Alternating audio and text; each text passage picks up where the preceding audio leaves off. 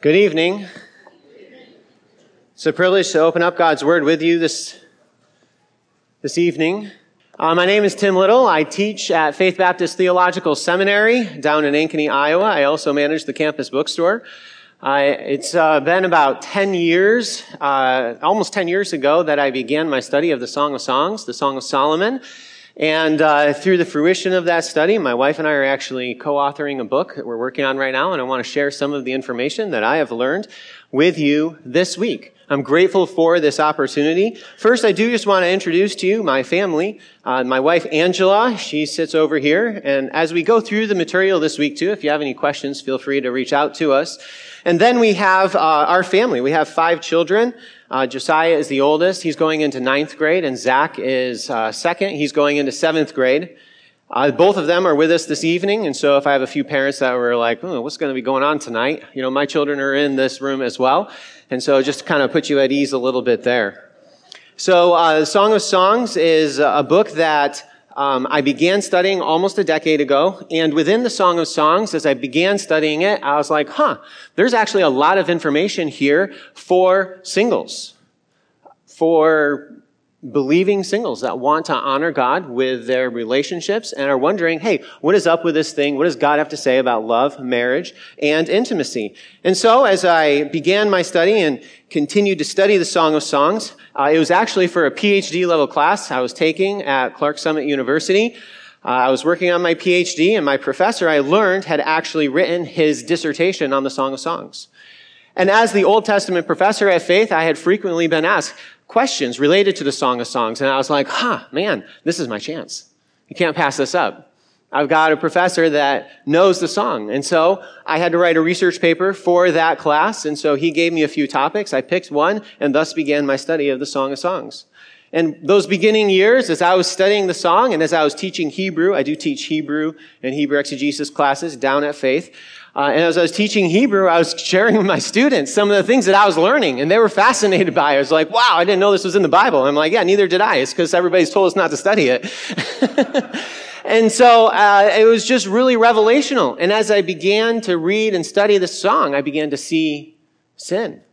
I began to see problems. I began to see, oh, you know what? My relationship with my wife is not this way. Why is that? Well, it's because of me. It's because of the sin in my heart. And the sin that I began not five years ago or 10 years ago. It wasn't something that began on my wedding day. It wasn't something that began when I started dating. It wasn't some, it was something that began when I was single.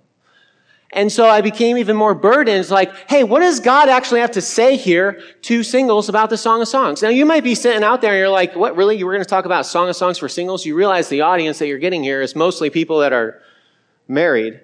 I'm like, that's exactly right. Because who are you teaching? You might be like, oh man, I'm just, you know, I, I'm retired. I'm done having, you know, this, this is really not relevant to me. You know, I'm 80 years old, so on and so forth. You know, you still have a voice in your children's lives, in your grandchildren's lives, in your great grandchildren's lives. And I would encourage you to follow through with this, this study as we work through the Song of Songs. And I pray that God's Word you would learn from God's word in ways that you haven't thought of before. Now, is, uh, or that you didn't even know that he even taught about. Now, as we go through this, what we're going to do is I actually am going to be flipping back and forth between uh, the Word of God, okay, the Song of Solomon, and I'll be able to mark things up on the screen using the iPad.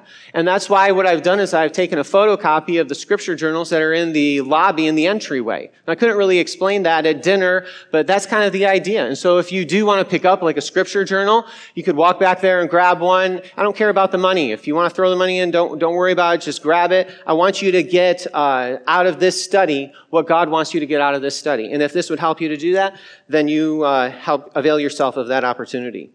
Okay, so um, here we go. Uh, unmarried Christians in the Song of Songs. Why should singles study the Song of Songs? I'm going to provide three uh, reasons for why singles should study the Song of Songs. But before we get into it, we're just going to kind of talk about some preliminaries. Some of these uh, preliminaries concern how we should even read the Song of Songs. For example, the Song of Songs should be interpreted literally. It should be interpreted literally. A lot of people are really concerned about the overt, uh, intimate content of the Song of Songs, and uh, as a result, they tend to allegorize it. They say, oh, this is a relationship between Jesus and the church. But actually, the Song of Songs is teaching re- relationship, wisdom, and we need to understand it the way that it was intended. And so the Song of Songs uh, should be interpreted literally. No, it's kind of interesting as we think through the song, Ancient Words. Have you thought about that? Ancient words, ever true, changing me, changing you. Hey, you ever think, what, what's part of that? Ancient words? Hmm. Yeah. And we need to understand it literally. Okay, we're going to come back to that point, but let that just ruminate, resonate in your mind a little bit. Okay, so first, it should be understood, interpreted literally. Second, the song is not a drama. A lot of people read the Song of Songs like a story, like it was some narratival text. It isn't. The Song of Songs is a, it's kind of elementary, right?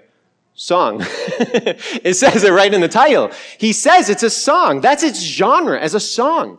And, and, so when you're reading through the song, don't think, oh, this is Solomon. Oh, this is his wife. And it's like, oh, I mean, didn't that guy like marry a whole bunch of girls? Now I wonder which one it is. Hmm. Oh yeah, it says it's Shulamite. Oh, it's that one. Which one is that? You know? It never says anything about her, okay? It's not a love story between Solomon and his first wife or a wife or whatever, okay? Solomon's not even the hero of the song. He was the guy that had it all. He was the guy that had any woman he wanted. And as the guy who could have any woman he wanted, he teaches young man, young men, you don't want what I got. And we'll talk about that. Song of Songs is a song. It's not a drama. And as a song, it teaches uh, the characters. Who are they? The characters are these ideal archetypal characters. They're like, oh, this isn't a real person. This is uh, an ideal individual. It's a composite character, like the Proverbs 31 woman. You know, so that's a, a place of connection for a lot of people. When you've studied, you've, hopefully a few of you may have studied the Proverbs 31 woman. That's not one woman. Ruth is the Proverbs 31 woman. It states that explicitly in Ruth chapter 3 from the mouth of Boaz. But guess what Ruth is not doing? She's not managing estates. She doesn't have great lots of property that she's managing. She doesn't have this vineyard. All of these things that the Proverbs 31 woman is doing. Why is that? Even though she's the Proverbs 31 woman. Because the Proverbs 31 woman isn't a real woman. She's a composite character it would look like this or it could look like that. You know, the Proverbs 31 woman, she's rising early in the morning and she's staying up late at night. She's working in the vineyard with her hands. She's got this textiles industry as well that she's personally investing with. I mean, this woman's like superwoman. She can't do all that stuff. It's impossible. You see, it's not a real person. It's an ideal archetypal character. That's what we have in the Song of Songs. You have ideal archetypal characters uh, that are teaching us wisdom concerning love, marriage, intimacy, and relationships. So, as we work through the song, those are just a few preliminaries, and I'll give you some more as we go through, but I only have so much time tonight. Very grateful for these guys. They actually gave me a good amount of time. Thank you for that. Now, let's think here. Ancient words, ever true, changing me and changing you. Should we read some ancient words? Let's do that. Let's go to the Bible. Song of Songs. The Song of Songs, which is Solomon's. Let him kiss me with the kisses of his mouth, for your love is better than wine. Your anointing oils are fragrant. Your name is oil poured out Therefore, virgins, love you. Draw me after you. Let us run. The king has brought me into his chambers. We will exalt and rejoice in you. We will extol your love more than wine. Rightly do they love you. That's our text for the evening. Let's pray. Lord, I thank you for this time that we were able to study your word. We thank you, Lord, for these ancient words. And I pray, Lord, that you would use your word in our lives tonight. Help us to see sin, repent of it, and confess it. Help us to shape our affections to desire the things that you desire. I pray that as the world speaks about this topic uh, in abundance, that we would hush all of those noises and listen to what you have to say. And Lord, as I'm certain there are some who have maybe even some unhelpful memories associated with this topic, I pray that they would be able to hush some of that and look to see what you have to say about this topic. Use your word in our lives tonight. In Jesus' name, amen. So, three reasons why singles should study the song. Here we go. The first reason that, the sing- that singles should study the song is because the Song of Songs is part of the Bible. you know, isn't that kind of interesting? It's like, hey, you know what? You should study the Bible. You should study the Song of Songs. Singles should study it because it's part of the Bible. In 2 Timothy 3 16 and 17, the Apostle Paul wrote, All scripture is breathed out by God and profitable for teaching, for reproof, for correction, and for training in righteousness, that the man of God may be complete, equipped for every good work. You know, some people have even said, well, should, you know, some people, they have the, the gift of singleness and they're pouring their life out in, to the Lord. And is this really relevant? And I'm like, yes, because who are they ministering to? Okay? They need to know what God's word has to say about this topic. Everybody needs to know. We need to teach them. And you know, there's this one section of the Bible, in the Hebrew Bible, the writings, that includes this one little book called the Song of Songs. That is part of all Scripture. And so we should study it. And unmarried Christians should study the Song of Songs. Number two, Song of Songs is Solomon's best song. You know, we forget the brilliance of Solomon. You know, we look at him with his polygamous life and just like, oh, that guy was horrendous. And he was horrendous, okay? But he was amazingly wise. He wrote, th- spoke 3,000 proverbs and he, he had 1,005 songs. I mean, look at all those little musical notes there, all right? I got 100 of them. I'm like, I'm not sticking a thousand of them things up there. I mean, what a brilliant guy. But you know, when it says the Song of Songs, what does that mean? You guys familiar with the phrase like the King of Kings and the Lord of Lords? What does it mean that Jesus is the King of Kings? Of all of the kings, Jesus is the King. Of all of the Lords, he is the Lord. Of all of Solomon's songs, this one is the best. This is the best song. This is his best one. And that's what we're going to study. And I think singles should study it because it's his best song. I know that might be like, oh, that's not really the best reason. Okay, well, this next one, all right, is the one that takes the cake. And some of you might be looking at me and you're still like, oh, I'm not sure about this guy. We're going to get into the word. And that's why I stuck the word up on the screen because I want you to see it for yourself in the word. Okay? Solomon wrote the Song of Songs to singles. Like, whoa. Okay, now you are crazy. Okay?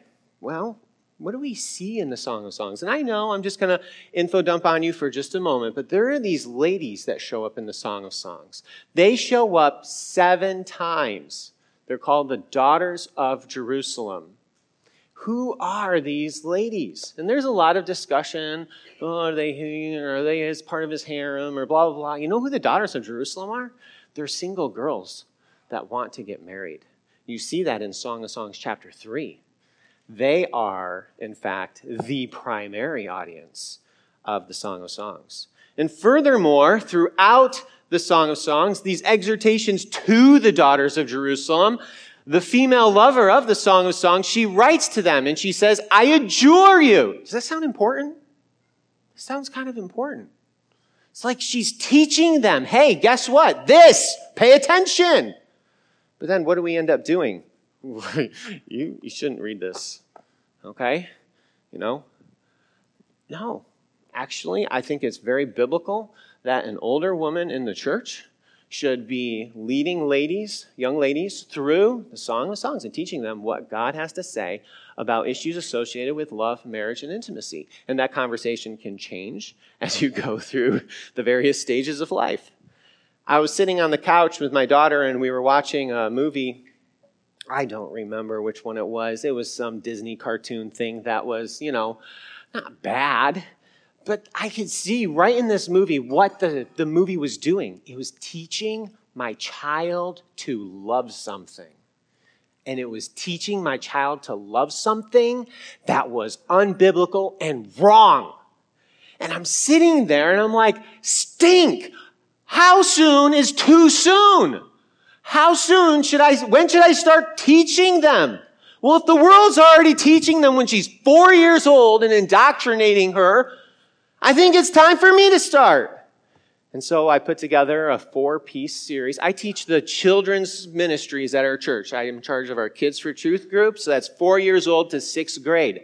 And it, it was not anything, you know, crazy, but it talks about friends. And it talked about kissing and I talked about relationships. I'm like, if they're teaching my daughter when she's four, then I'm going to start. It's important.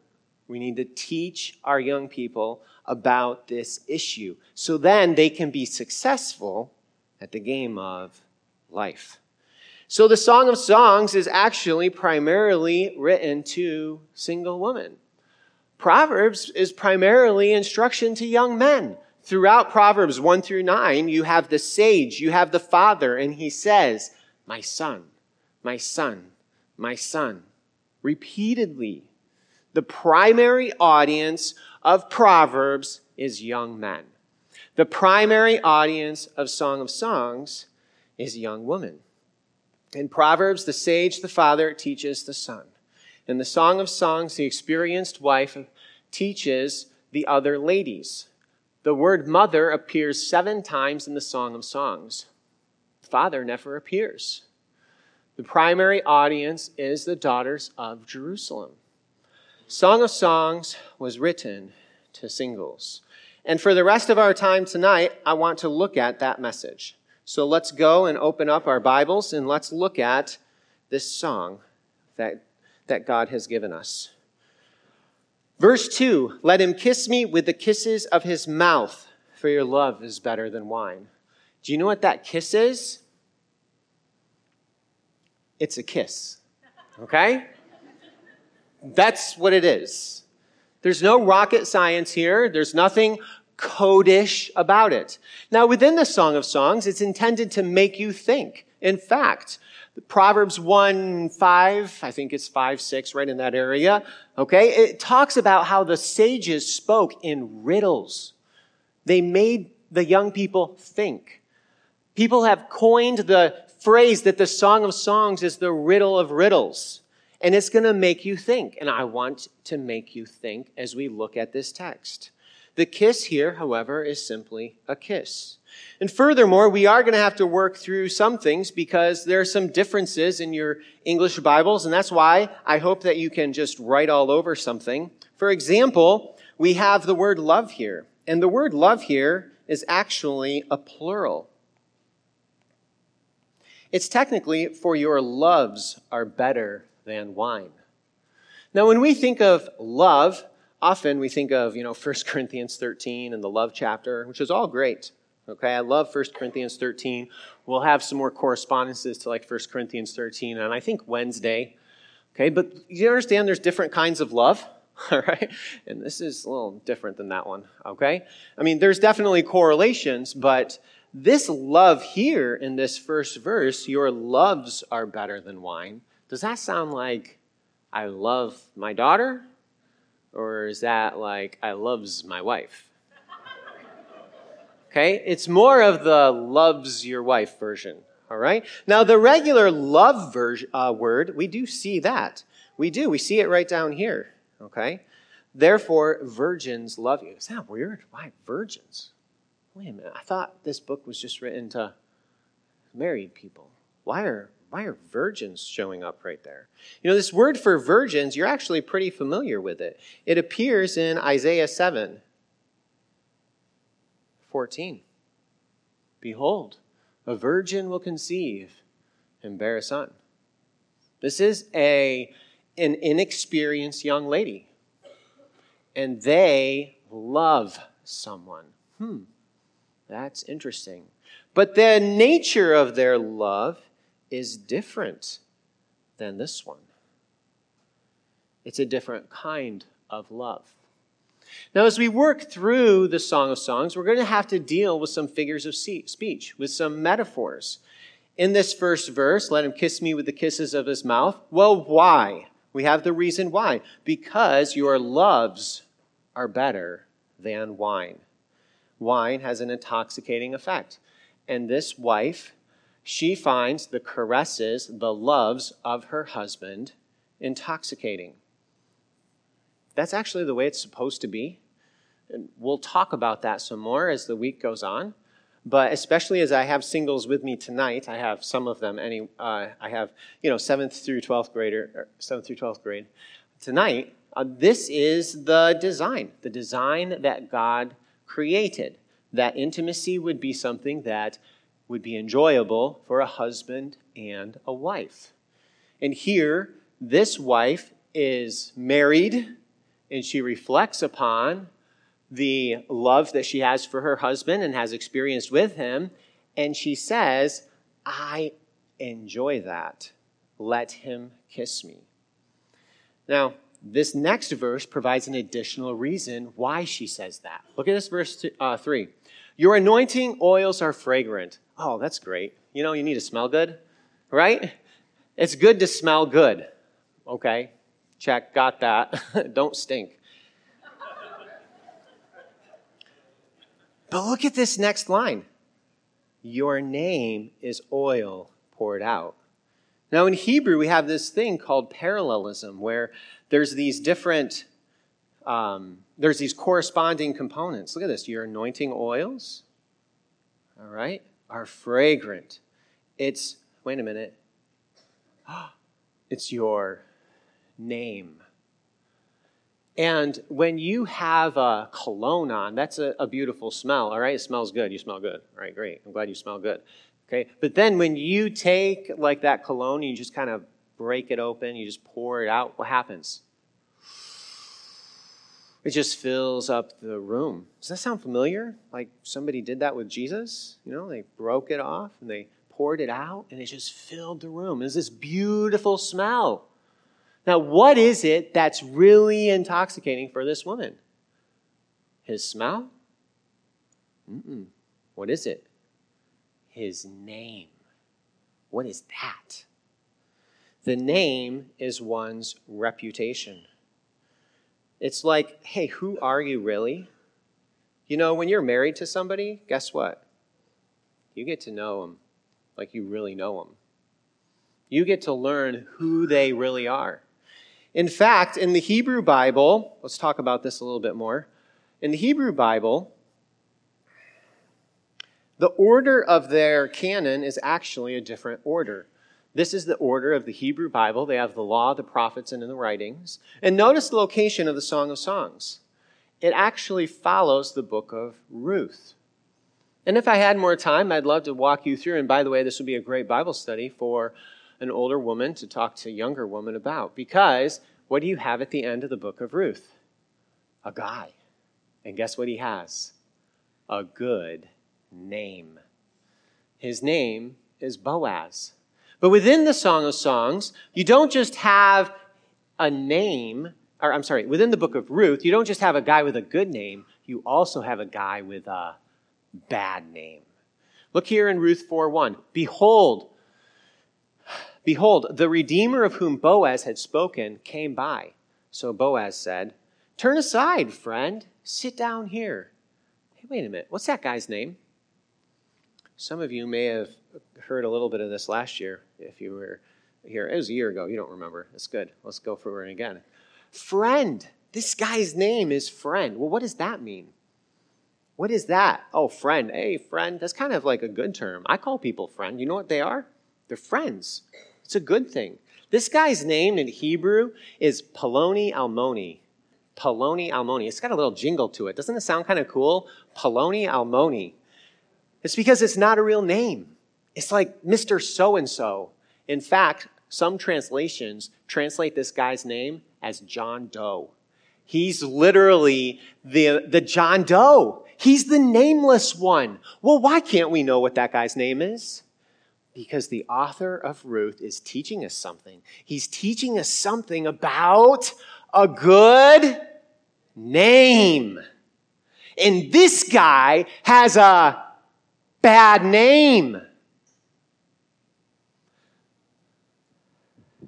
Boaz, on the other hand, he has a good name. He is the Redeemer. And in the city people, their blessing of him, he says, a Redeemer, may his name be renowned in Israel. May his name be named in Israel. May people know this guy's name. Why?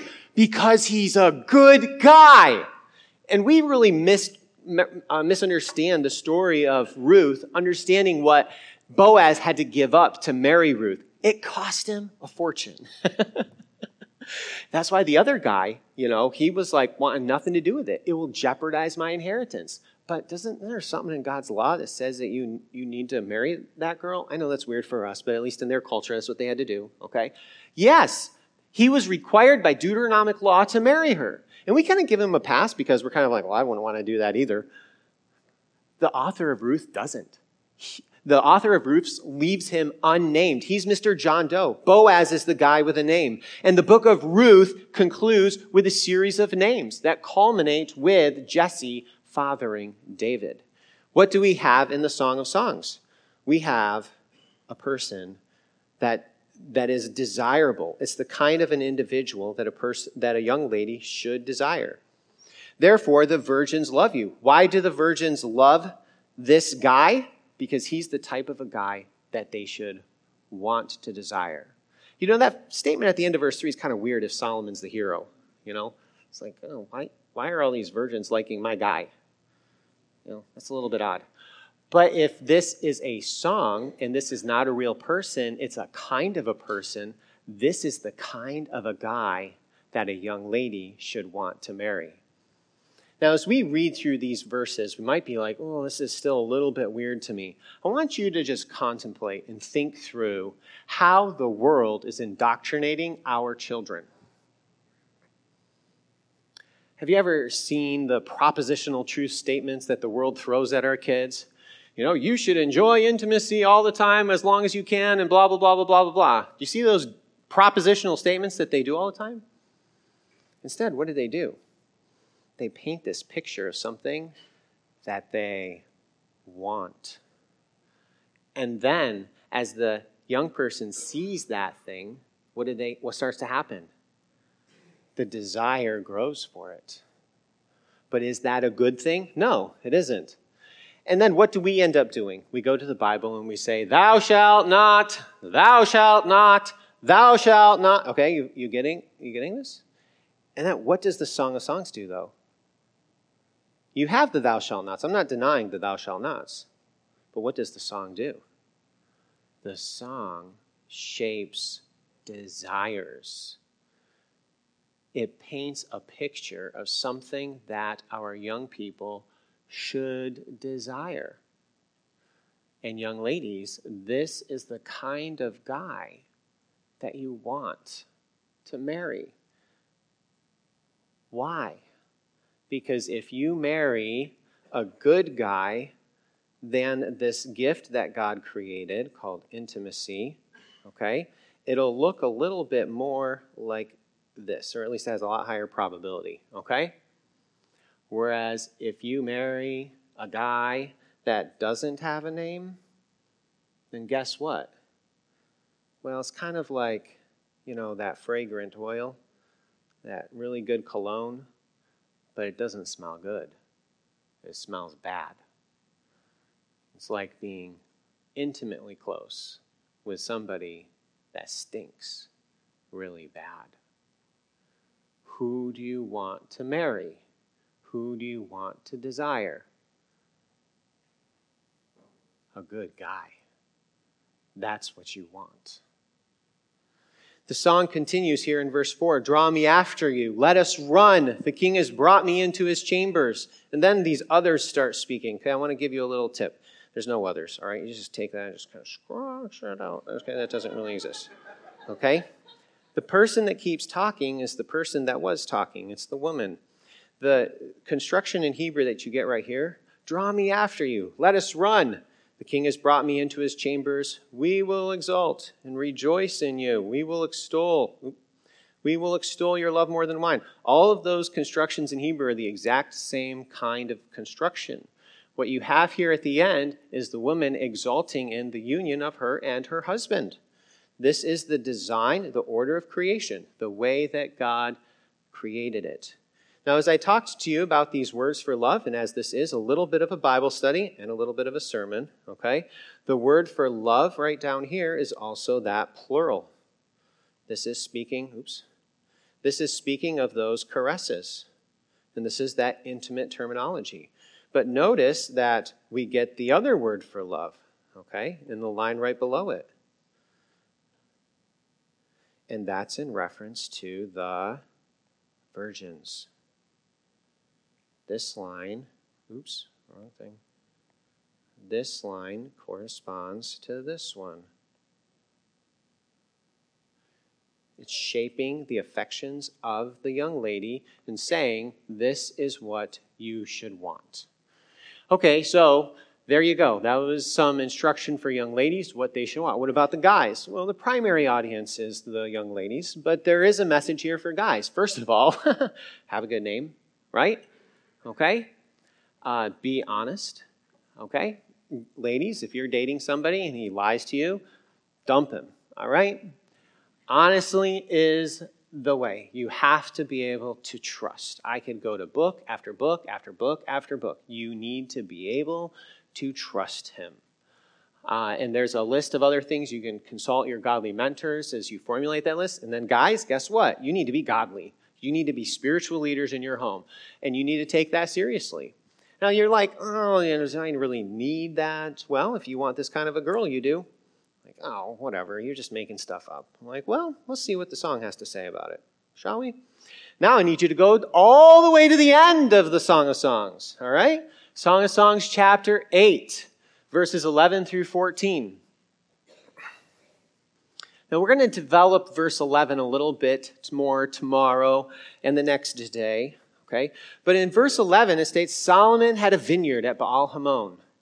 He let out the vineyard to keepers. Each one was to bring for its fruit a thousand pieces of silver. My vineyard, my very own, is before me.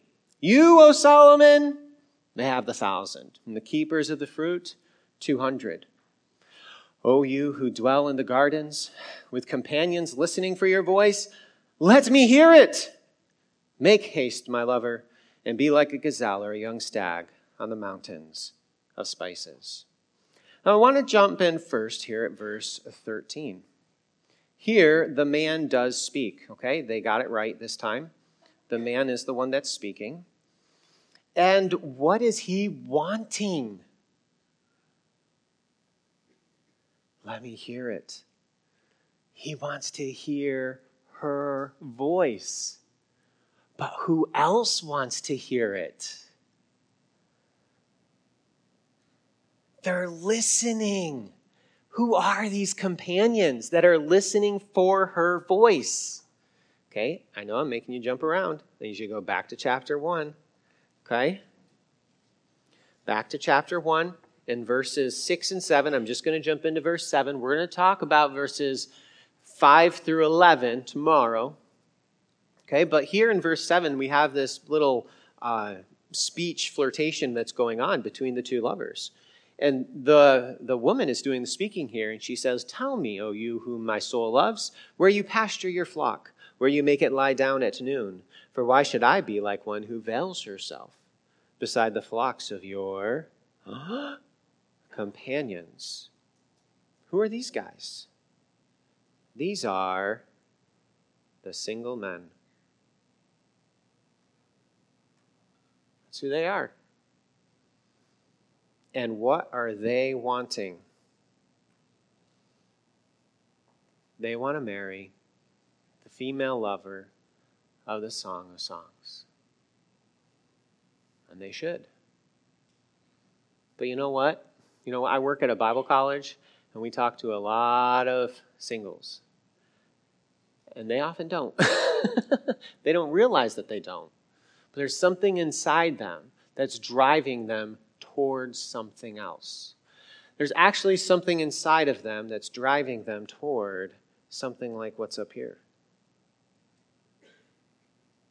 Solomon had a vineyard at Baal Hamon. What is this vineyard? That vineyard would be his harem. Now, I'll explain that some more tomorrow. I'm not going to go through that today, but this would be the harem. The word Baal Hamon is not actually a location, it's a word play. The word literally means the master of many or the husband of many. And guess what Solomon had? A lot of wives. He had a thousand, seven hundred wives, and 300 concubines. He was the master of many. He let out the vineyard to keepers. Now, this is something that we're going to talk about on Wednesday as far as what this phrase means. Okay, so we'll save that one. Um, but the, the keepers are the maintainers of the vineyard, and the song teaches that a husband is supposed to take care of his wife. He should be the keeper. Solomon didn't do that. He couldn't. He had a thousand, all right? And then this last phrase speaks about the expensed of those women. And you're kind of like, uh, okay, well, you know, when you're the king, you don't exactly marry, you know, a shepherdess, okay? You don't exactly marry uh, the vineyard keeper girl because you're the king. So who do you marry? The beautiful woman, the knockout. And guess what? Solomon married a bunch of them, a thousand. He had a whole pile of them. And here he writes and he sh- seeks to shape the affections, the desires of the young men. And you know what he's saying?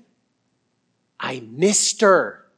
Of all of the wives that he had, of all of the intimacy that he experienced, he missed the one that he was really after.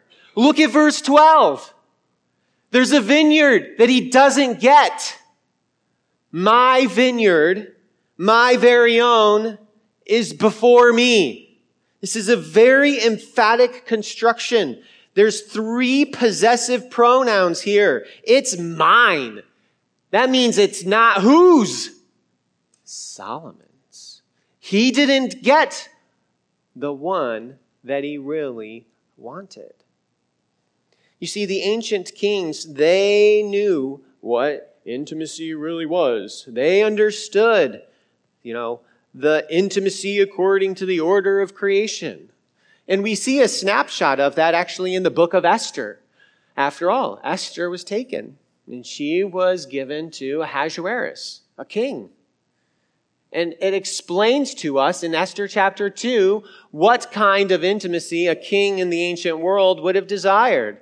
Now, when the turn came for each young woman to go into the king, to King Ahasuerus, after being 12 months, under the regulations for the woman, since this was the regular period of the beautifying. Sounds expensive? It is. Cost Solomon a thousand silvers. The beautifying, six months with oil of myrrh and six months with spices and ointments for woman. This is the ideal intimate experience that our world still throws in front of our young men today. And this desire will keep you from finding and marrying the Song of Songs female lover. This woman was not only beautiful, she was highly motivated. In verse 14, the author of Esther explains to us in the evening she would go in, and in the morning she would return to the second harem in custody of Shaashgaz, the king's eunuch, who was in charge of the concubines. She would not go into the king again unless the king delighted in her and was summoned by name.